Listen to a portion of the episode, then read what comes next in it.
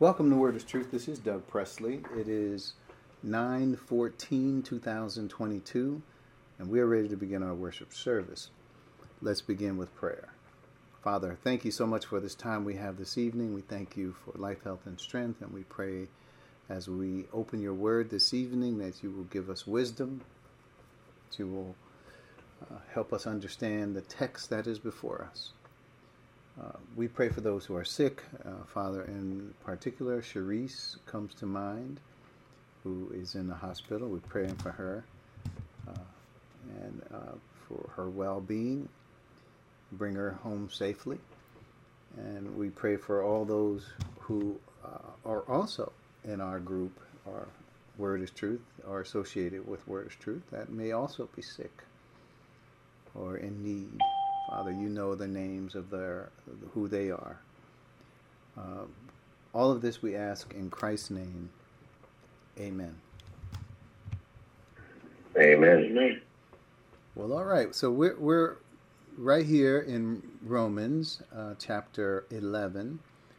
Our focus tonight is finishing uh, verse twenty uh, we, are almost done. We've just got a few things to talk about, and we're going to move right into verse 21 of Romans chapter 11. So, uh, just to note, again, the website, if you haven't gone there or you haven't been there in a while, come for a visit. Wordistruth.com is the website. So, we're going to get right to our study, and hopefully we'll have some time for some Q and A afterwards. Let's get to. Um, so this is uh, Romans 11, 19 through 20, which says, "You will say then, branches were broken off so that I could be grafted in. Granted, but they were broken off because of unbelief. And you stand by faith. Do not be arrogant, but tremble." The greatest deterrent to our spiritual growth is our own ideas of where we think we should be going. Those who walk by faith are living by the Word of God, trusting and depending on it for their direction. The Spirit of truth is leading the way to tell us what the world, uh, I'm sorry, what the Word means, and only then can we follow by faith. Israel lost their way and trusted their own way uh, and trusted their own way so much that God's way didn't make sense to them anymore. The life of faith is trusting God for our direction and not to, quote, lean to our own understanding. That's Proverbs 3 5. And so it was with Israel. They turned from the way of grace to their own way. Quote, Fools find no pleasure in understanding, but delight in airing their own opinions. That's Proverbs 18 and 2. So we covered quite a lot of the detail of these two verses, although we were just down to point number four. So, which says, And you stand by faith, do not be arrogant, but tremble. So, this is where we uh, paused last time, and we're going to pick up right there so that we can get um, to these this point number four. And you stand. This first phrase is to stand is not a reference to our individual salvation. It is about our calling as ambassadors, ministers of reconciliation. If we uh, go to 2 Corinthians 5 18 and 20, that's what it says we have been given. Not only are we new creation in Christ, but now we have been given uh, these ministries. Now, I just want you to take a look. I, I actually, I know we quoted this a lot 2 Corinthians 5 18 through 20. And I want to, the reason why I say it's important for us to look at this is because there's a little something here that I want to make sure we, we see. So in 17, it says, Therefore, if anyone is in Christ, the new creation has come. The old has gone, and the new is here. The old is Adam. Uh, we're the new creation. Adam is the old creation, just to note. All this is from God, who reconciled us to himself in, through Christ and gave us the ministry of reconciliation. Now, get this point. We are a new creation in Christ. The fact that we're a new creation is not necessarily a part of our salvation. God's been saving people since Adam and the woman in the garden when they sinned. God has been saving people, but none of them have been in Christ. So part of the post salvation work of God for the church, for those in this age, is that we are a new creation. So it's not just about the fact that, oh, you were lost and now you're saved. No, we're in Christ. And in Christ, Christ is the last Adam. And so either you're in the first Adam or you're in the last Adam. For those in this age that are part of the new creation, we're in the last Adam. That, that is a key point to note. Many people have interpreted 2 Corinthians 5:17 as just well you're saved, right? You're a new creation in Christ. And that means you have salvation. The old is gone, the new has come. That means you don't do the same old things you used to do. You got a new attitude, a new way of walking, a new way of talking, on and on. You know, they make all sorts of quips about it. But it's not referring to that at all. We're not in Adam anymore. We're in Christ. So uh, to understand that from that perspective, then you read 18, which says, All this is from God, who reconciled us to himself through Christ and gave us the ministry of reconciliation. So we should know that while we're in this age, we're not just causing people to be saved, and some of them land in Israel, some of them are Gentiles, and some of them are, you know, something else, are in the church. No, if somebody's saved in this age, they are a new creation in Christ. So while we are ambassadors for Christ, and obviously the door of salvation is in view there, a person have to be saved before they can walk through that door and, and see what's on the other side. For us, we're a new creation. This new entity that God created is a part of what he's referring to in 2 Corinthians 5. Right? If anybody in this age believes in Christ, they're going to be in the church. So, on the one hand, we could look at this as just about salvation. And that'd be one way to say, okay, if you're in Christ, you're saved, you're in the church, you're, you're in this new creation. But really, it's more than that because this is where God is calling out those many sons into glory. Obviously, they have to come through the gospel. That is key. Now, we can play a role in helping God. He's given us this ministry, that's what it says in 18. He gave us the ministry of reconciliation. He's, uh, he's giving us the opportunity to help people come to Christ. But not just come to Christ, but be new creations in Christ. Think about it that way. In verse 20, we are therefore Christ's ambassadors, as though God were making his appeal through us. We implore you on Christ's behalf, be reconciled to God. Being reconciled to God in this age lands you right there in verse 17, where it says you're part of the new creation. So don't just look at, oh, I'm just giving the gospel to people. Well, the, the moment a person believes in Christ, the baptism of the Spirit happens for them, and they are baptized into the body of Christ. Just think about all that simultaneously happening. Now, of course, you don't run around telling people that, oh, you know, you're going you're going to be a new creation in Christ and never before seen. You're not going to be a Jew or a Gentile, and you start telling them all about the church age. No, that's not it. It's about salvation you tell them about salvation. That's what they can understand. Those other things, those other details, would belong to the deeper things of God. So those things will happen, but we should know what's at stake here. They're just not going to be saved. Now, saved is grand in and of itself, but they're going to be ushered into the body of Christ. So I just wanted to make that point.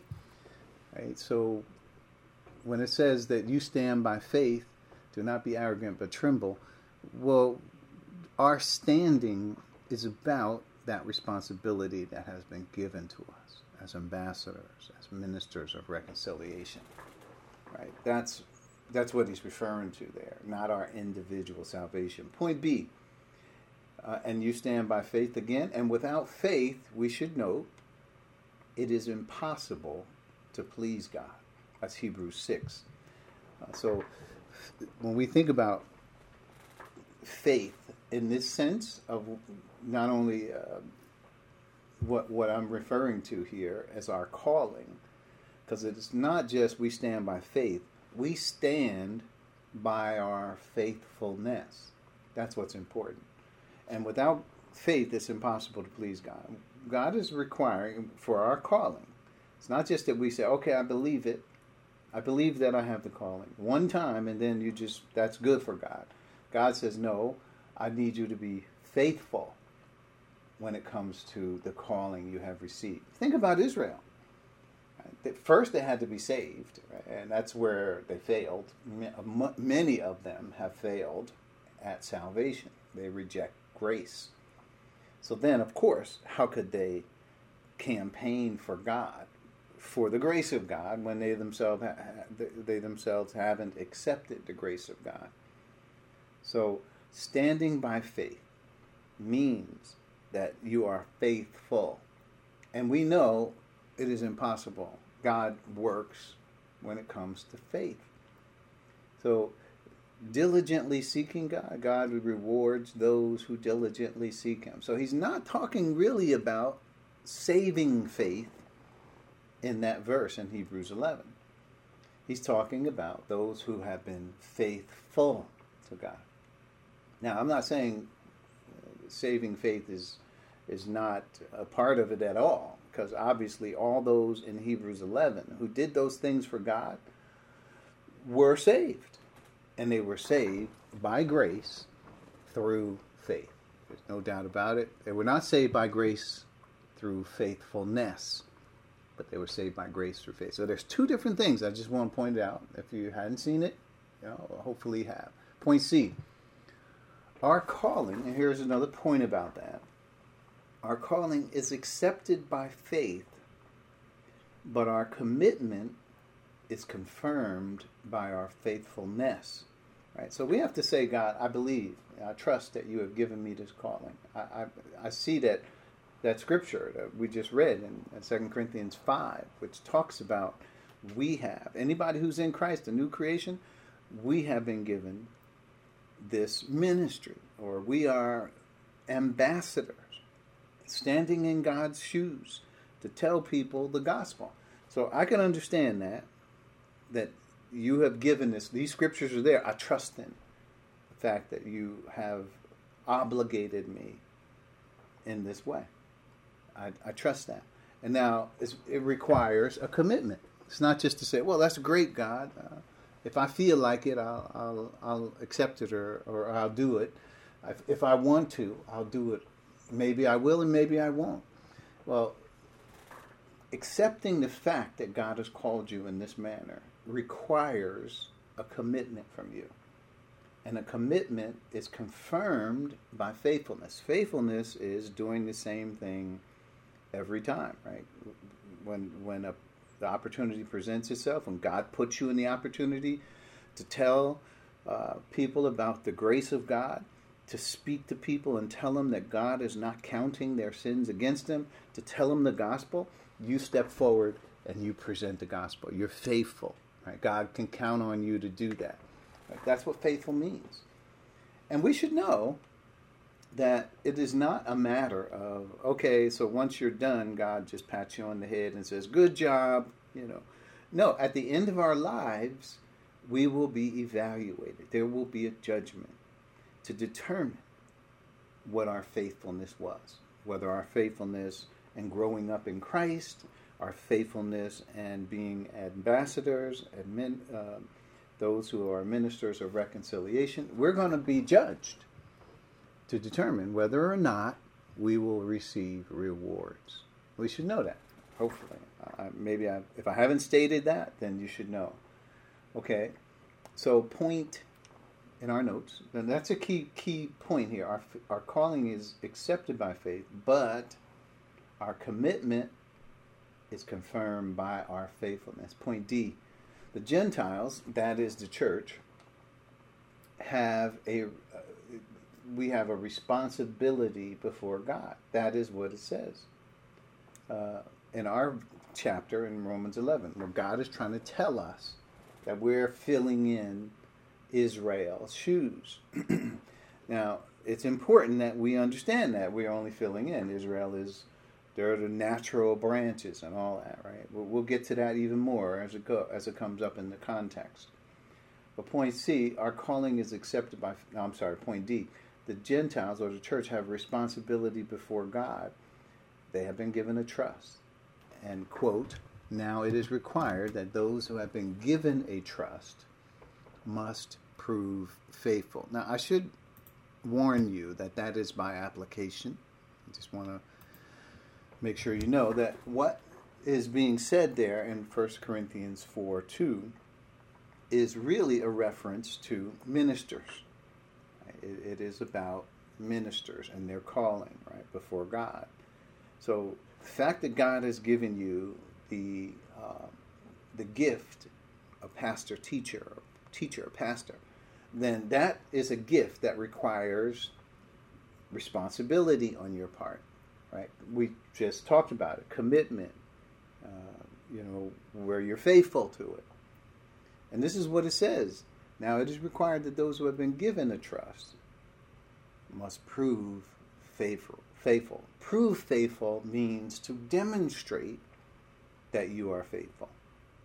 And and it even goes further. I care very little if I am judged by you or by any human court. Indeed, I do not even judge myself. My conscience is clear, but that does not make me innocent. It is the Lord who judges me. Verse 5 Therefore, judge nothing before the appointed time. Wait until the Lord comes. He will bring to light what is hidden in darkness and will expose the motives of the heart. At that time, each will receive their praise from God. That's the reward, right? So, so that it's interesting to note, right? We're not judging each other. Like we don't know what motives we have in our heart, and all of that matters in terms of our faithfulness, our commitment before God for what responsibility He has placed on our shoulders. It is important that that we respond to God in that respect. Right? So it's required. Right? If we talk about stewardship, those things that God has put in our lap that says, "Here, here's what I would like you, where I would like you to be faithful to me. I would like you to be a steward over the things that you have received, the assets that I've given you to provide, so that you could um, perform the duties that I want you to perform." And we call that faithfulness or stewardship, or God has given us a trust. So that those things are, are things that we should know. Uh, we've been talking about the fact that we've been given this ministry and we're ambassadors.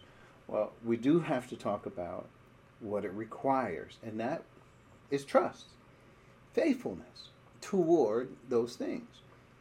Uh, many people have not accepted the responsibility that is involved in being an ambassador for God. They haven't. So it is something for us to note. Right? Make sure that we don't just talk about the fact of it, but we talk about the responsibility of it. Point E. Yes, it is a blessing for God to partner with us in the work of the gospel. And that's 1 Corinthians 9, 16 and 17, which I'm sure we, we have already covered, but I just want, wanted you to read it again. 1 Corinthians 9, 16 and 17. For when I preach the gospel, I cannot boast, since I am compelled to preach. Woe to me if I do not preach the gospel. Now, how why was Paul compelled to preach the gospel? Is that just a motivation that he himself has? No.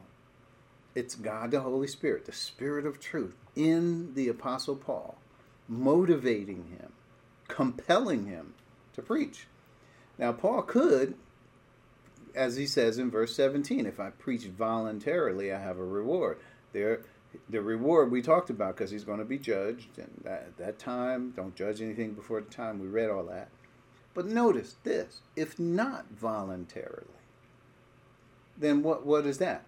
I am simply discharging the trust committed to me. So there it is again. So he's saying, I still have a job to do. My attitude in the job matters. Preferably, you would have the right attitude, which means I'm compelled to preach. I want to preach. When I see an opportunity, I don't just slowly move forward. I jump at the opportunity to be able to preach the good news and to, to, to fulfill my role as ambassador, to, as a minister, to help others come to know Christ. Because not only do they come to know Christ, but they're going to be in this particular age, this unique age, moment they believe in Christ. They're in the church age. So, um, so and it goes on further. What is my what is my reward? But we're we're going to move forward in our notes here. We're at point F now. Remember, when we are when we see blessing, this is another thing to remember. When we see blessing, we must also understand it to be responsibility to God, so that there will be and and there will be a judgment. Now we already know, we already talked about in 2 Corinthians 5:10 it says for we must all appear at the judgment seat of Christ, that each one of us may receive what is due us for the things done while in the body.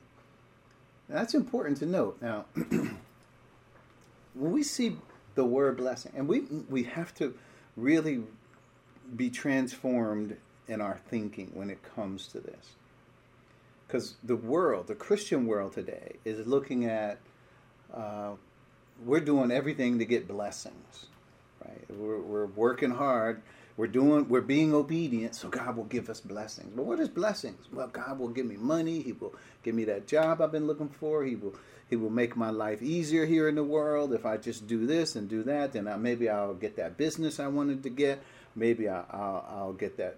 Whatever it is that I think is good for me, that's what we have uh, coined in terms of blessing. We think, oh, blessing is whatever's good for me. But you know what? That's not what blessing is.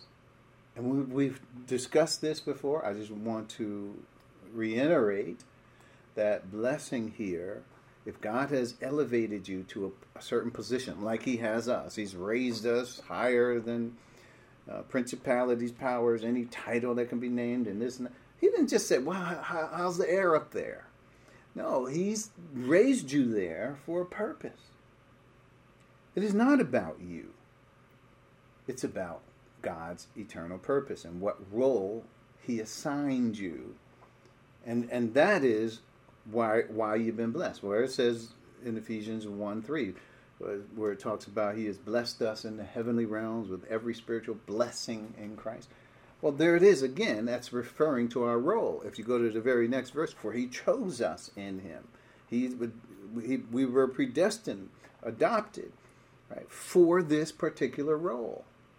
We, we should understand that it is not a matter of, well, we're just throwing money up in the air and we'll just have all the money. We will be rich. We will we'll have all the things we want on earthly, on this earthly realm. It is not that. We'll, we'll be healed and we won't have any sickness, any disease, and all these things that people are talking about today about when they're blessed and they're searching for blessing. Oh, well, your blessing's coming. Don't you worry, it's coming. Just keep on being faithful. You just keep being faithful. God's going to give you your. That is not what blessing is about. I would hope that we understand and we remember and reorient our thinking, be transformed by the renewing of our mind. Because you're going to be responsible at the end. It's coming where you're going to be judged. And you're going to say, well, why am I being judged? Well, you've been blessed. you, got, you got this responsibility now. An example I, I love to give is, is Joseph.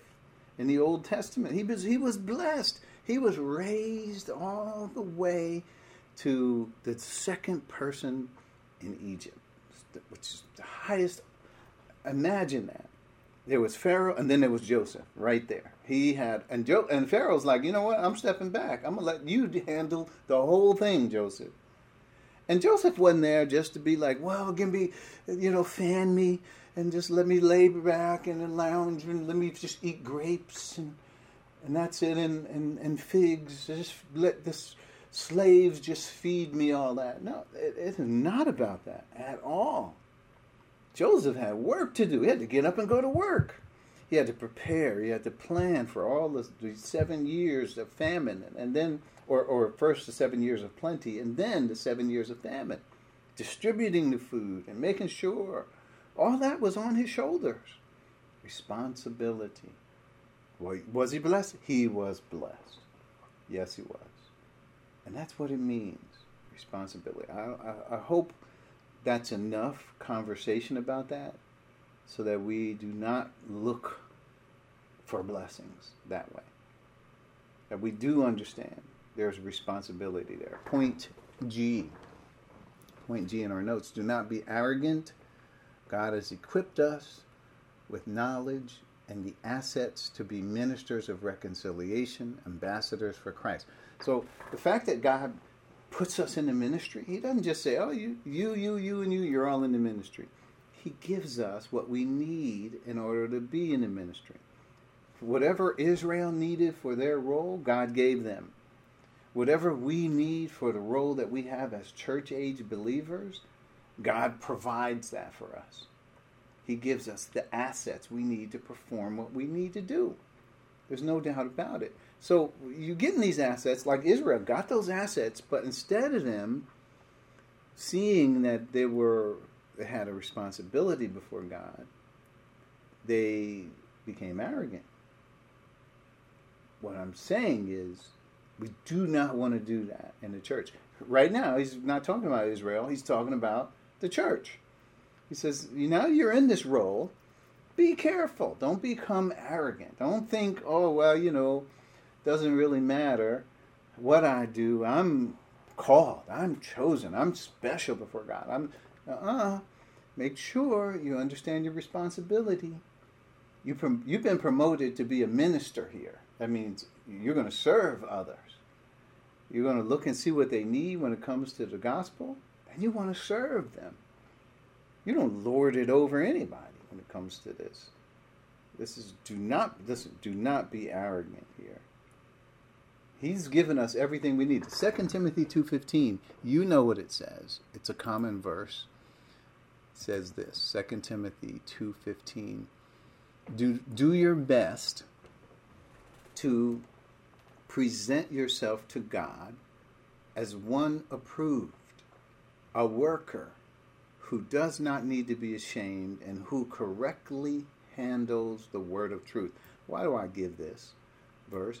It's because I want people to understand that when you're talking about minister of reconciliation, ambassador for Christ, you need to understand the gospel inside, out, up, and down. Just like when we were talking about the deep things of God, and they talked about, we were talking about the, the commitment, the devotion we needed to that we needed to have that love. And then it spoke about that love, that we may know the height, the depth, the width, and the length, right? The dimensions. So, in the same way, you need to know if you're going to perform in your role as ambassador for Christ, then you need to know the height, the depth, the width, and the length of what it takes to be an ambassador. Don't just think, oh, I'm, I'm, that's what I am. That's what God says I am. But no, it requires that the, you allow the Spirit of truth to help you know the ins and the outs of what the gospel is. All the information about it is there in Scripture for us. But it does require that you're faithful to learning those things, being cognizant and aware of where the scripture says it, how to handle, how to answer every person, and all of that. Yeah, the wisdom that is required to talk to people, to help them understand and lead them to the person of Christ. So you've been given a tremendous responsibility. Just think about that. So we don't want want to take that for granted. Be rightly dividing the word of truth. Point H. Don't be arrogant, but tremble. So that is the word, the Greek word phobeo, and it means to frighten. That is passively to be alarmed. That, that's these are meanings that you will get for that word. By analogy, to be in awe. Uh, to be in awe of, that is revere. That is the main thought here. Be afraid or fear, exceedingly reverence. These are these are some of the ways that word can be translated. So here, I would say it means uh, to be in awe of. That is to revere or reverence. It doesn't mean to be scared of God, to be afraid. It's not referring to that. It, it, the word can, can be used in that way but it is also used in the other way, which has to do with uh, reverence and, um, and, and, and awe of, as it says here. So that's, imagine, I, I can't make you have that, but as you accept the responsibility of that, and the Spirit of truth helps you to understand the importance of what God has called you to, then you start to understand the important position you're in and and that you understand the, the, the magnitude of, of how giving the gospel to somebody will bring them into the church age. You're ambassadors for Christ, for this new creation. Imagine that. Because that's what 2 Corinthians 5 was talking about in 17. It's talking about the new creation. New creation is not just about salvation, it's about this church, this new entity that God created, where these are he's where he's calling out these many sons into glory. This information was hidden prior, was not revealed to Israel, but yet we're ambassadors, and we got to bring them to the door of salvation, so that they can walk through there to realize their calling. All right, so that was point H, I believe. We talked about uh, but tremble. Don't be arrogant, but tremble. Point I remember, you do not support the root, but the root supports you. That's verse 18 uh, in Romans 11. So, so there's another reason not to be arrogant, right? So it's because uh, you, you this thing is not based on you.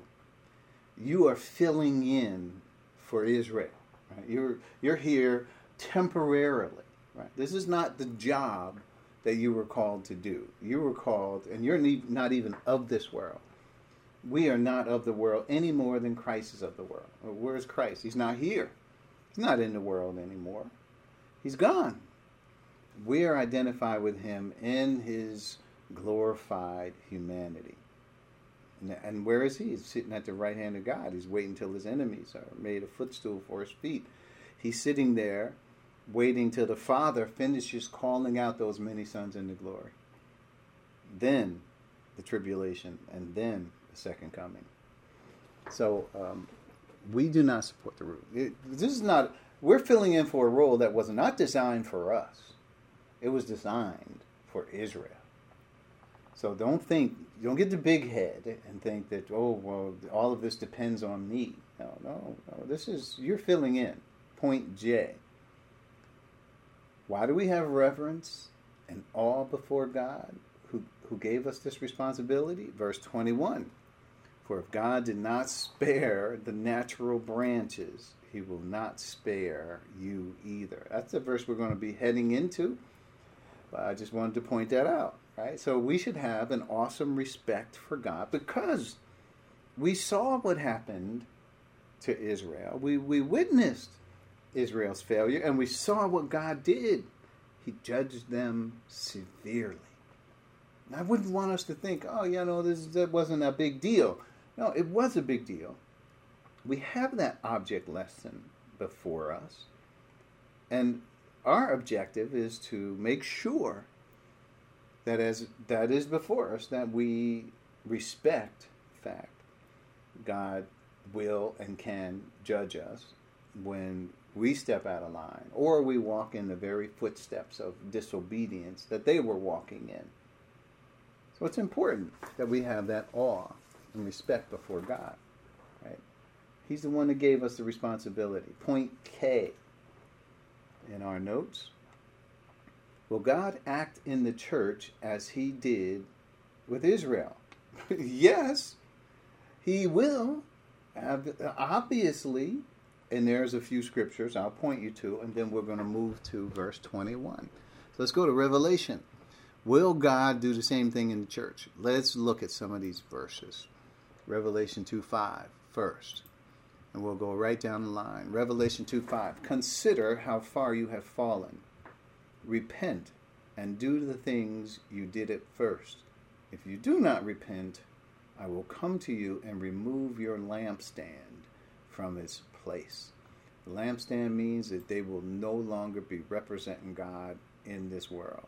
God is saying, I will take, and now this is collectively as a church, He will remove that church. They do not represent Him anymore. Verse 16.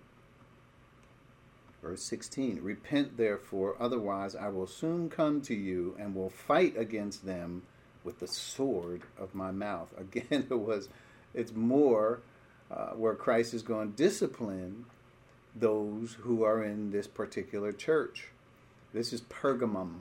Right? He's now we know whatever he says here. These we're not referring to them losing their salvation, because there is no condemnation to those who are in Christ. We know that nothing can separate them from the love of God which is in Christ. And if they believed, yes, they have succeeded when it comes to salvation. Well, obviously, based on some of the things they're doing, they are failing. But God is saying there's point in time where you know you could repent, you could change your mind about your behavior, and tur- turn it around. Yeah, because notice it. Even though I'm giving you the ones here that deal with judgment, I'm also I'm omitting the ones that are dealing with reward. In each of these churches, there is reward and there is judgment just like we spoke about, right? There's going to be a reward. There's a responsibility, right? For those who fulfill that responsibility, there's a reward. But if not, then you're you're walking in the footsteps of disobedient Israel, and there's going to be judgment. So verse 23. Verse 23 says, um, "I will strike her children dead."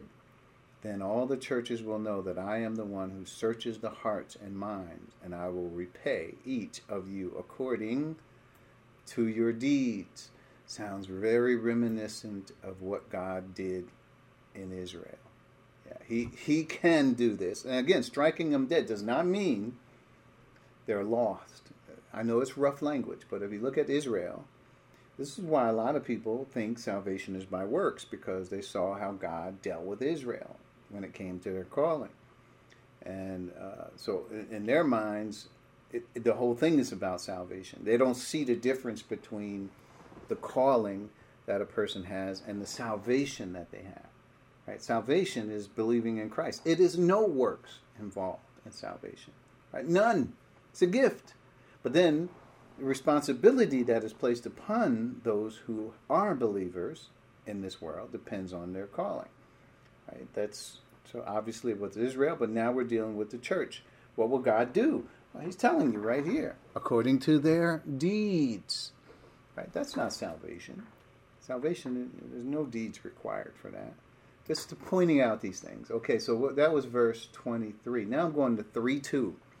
Uh, Revelation 3, verse 2. Wake up, strengthen what remains and is about to die for I have found your deeds unfinished in the sight of my God. In other words, is God has given them warning here. Wake up.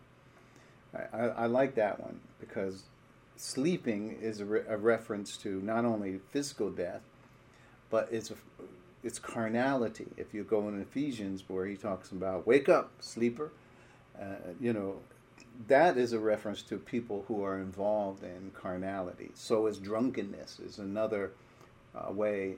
it talks about a person, a believer that is, who's in carnality. Uh, he, he's living by his sin nature, right? Even though it's not his nature anymore, he's given to it. Uh, and then there's that's verse that's three two, and then there's three sixteen, three sixteen. So because you are lukewarm, obviously you know that's Laodicea, neither hot nor cold, I am about to spit you out of my mouth. There it is, judgment. Right? Uh, lukewarm believers. Uh, they're not hot. They're not cold. Uh, they're nauseatingly revolting to God.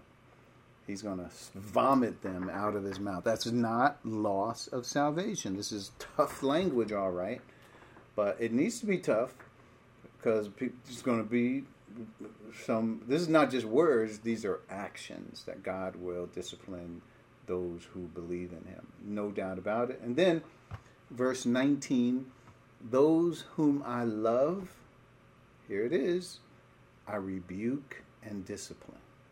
So be earnest and repent. So now he's telling you these are believers again. And he loves us. And what's he going to do? He's going to rebuke when needed. He's going to be give discipline when needed. So don't. So what should be your uh, posture in all of this? Be earnest and repent.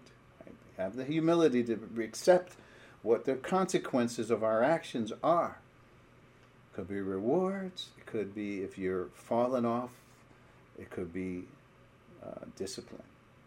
So he's saying, be earnest and repent. So that concludes um, what we covered in 19 and 20.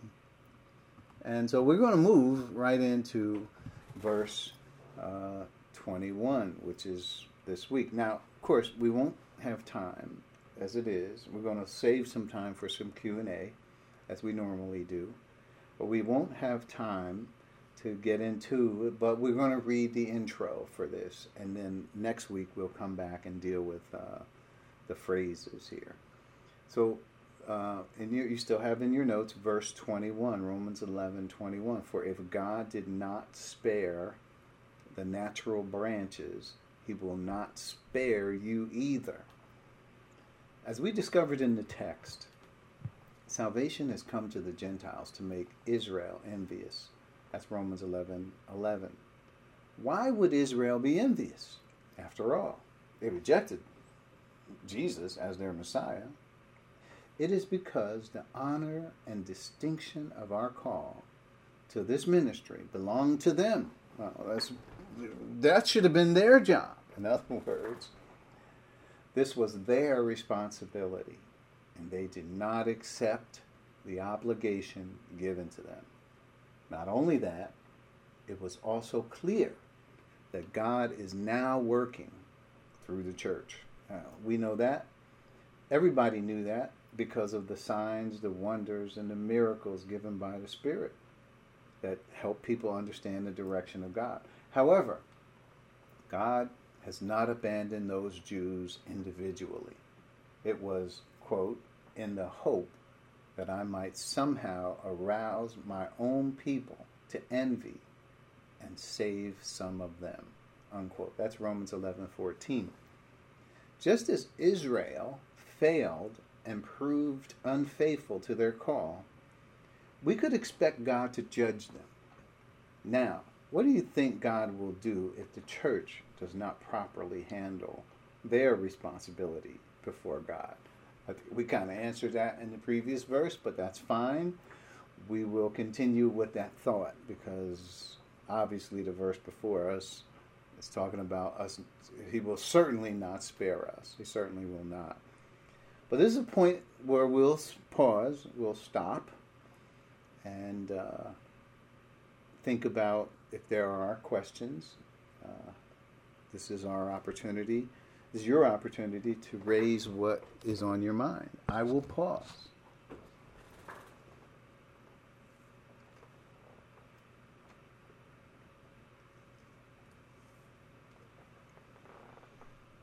Hi, this is Dwight. I just wanted to um, basically point out that there are from what I'm understanding, that there are different levels uh, or different areas of um, of correction.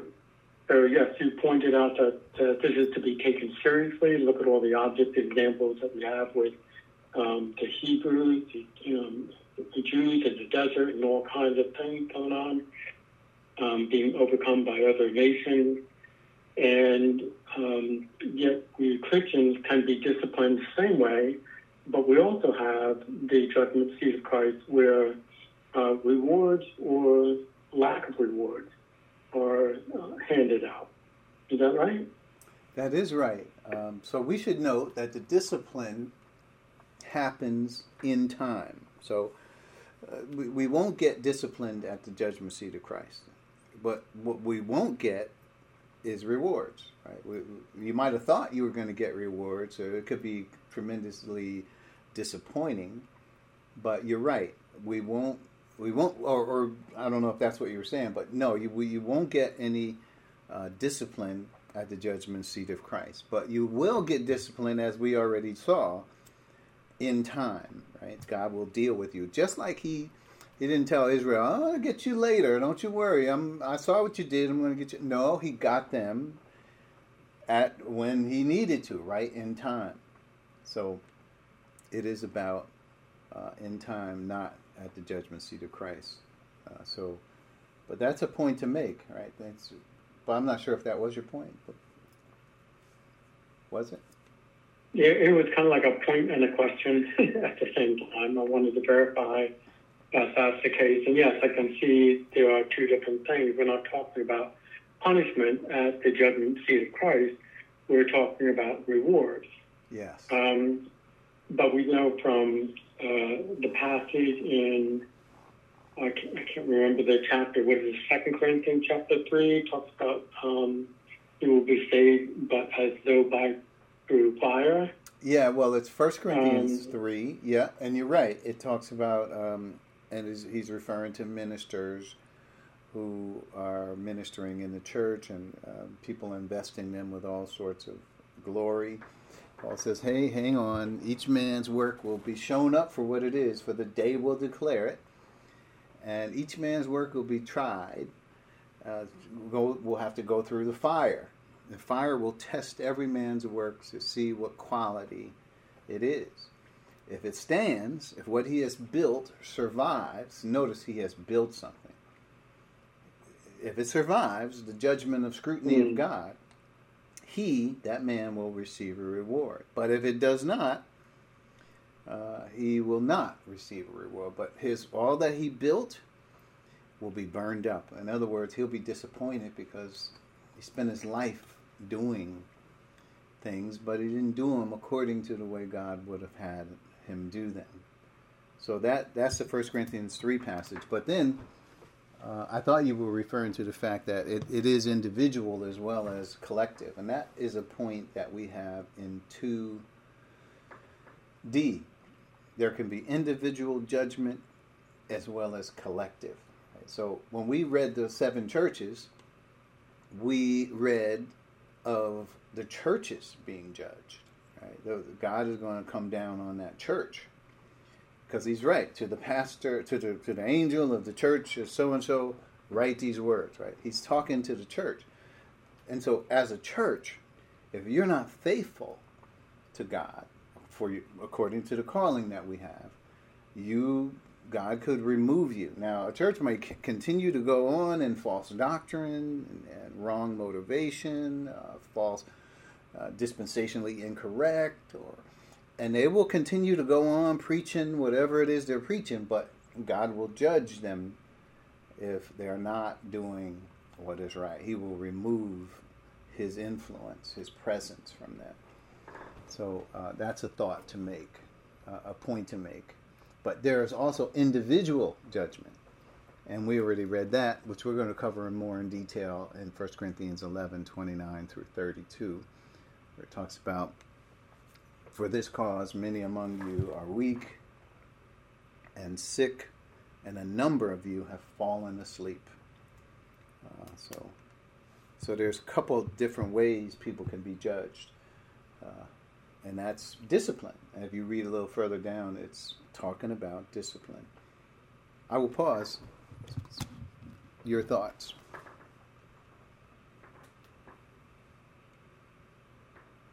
Um, one more note about the lampstand.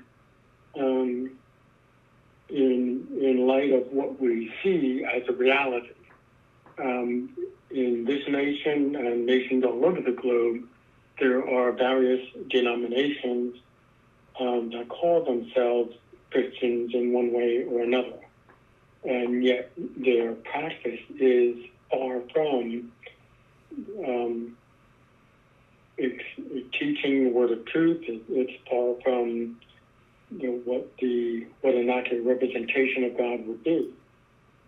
So I would think that there are many, many um, churches that are lukewarm, and uh, Christ would want to spit them out. Um, and yet they seem to prevail in this world. Yeah, God is very patient, so isn't He? We know we have those enemies. Ahead. No, I was just going to say God is very patient is, isn't he? Is uh, there's a biblical word for long suffering. He, even if I look in the Revelation passage, look at this one. You say, I am rich, I have acquired wealth, and do not need a thing. But you do not know, realize that you are wretched, pitiful, poor, blind, and naked.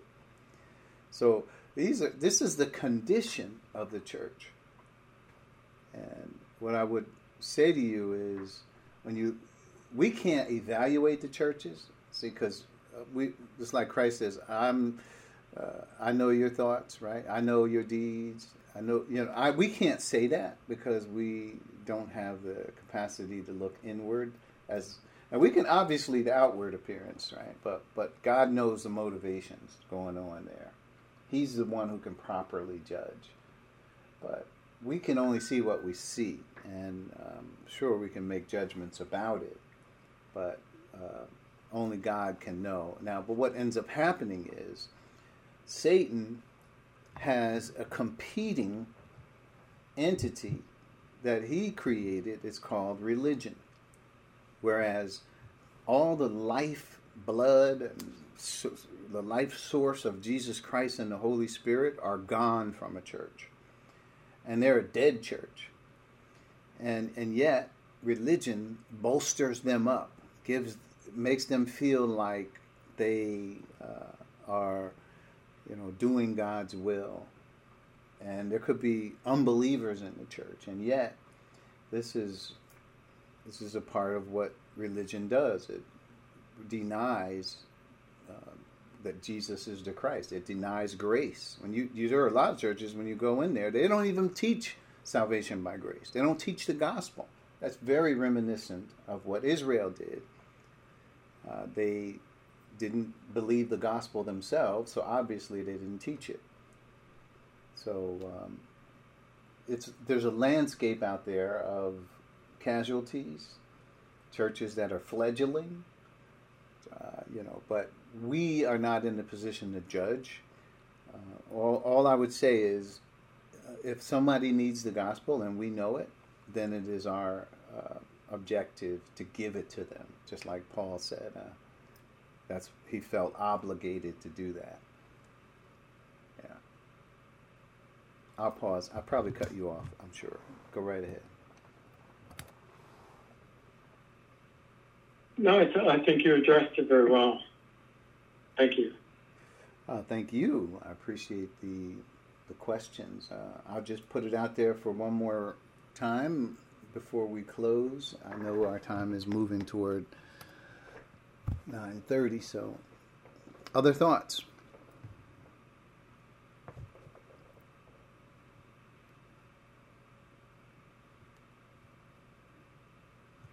All right.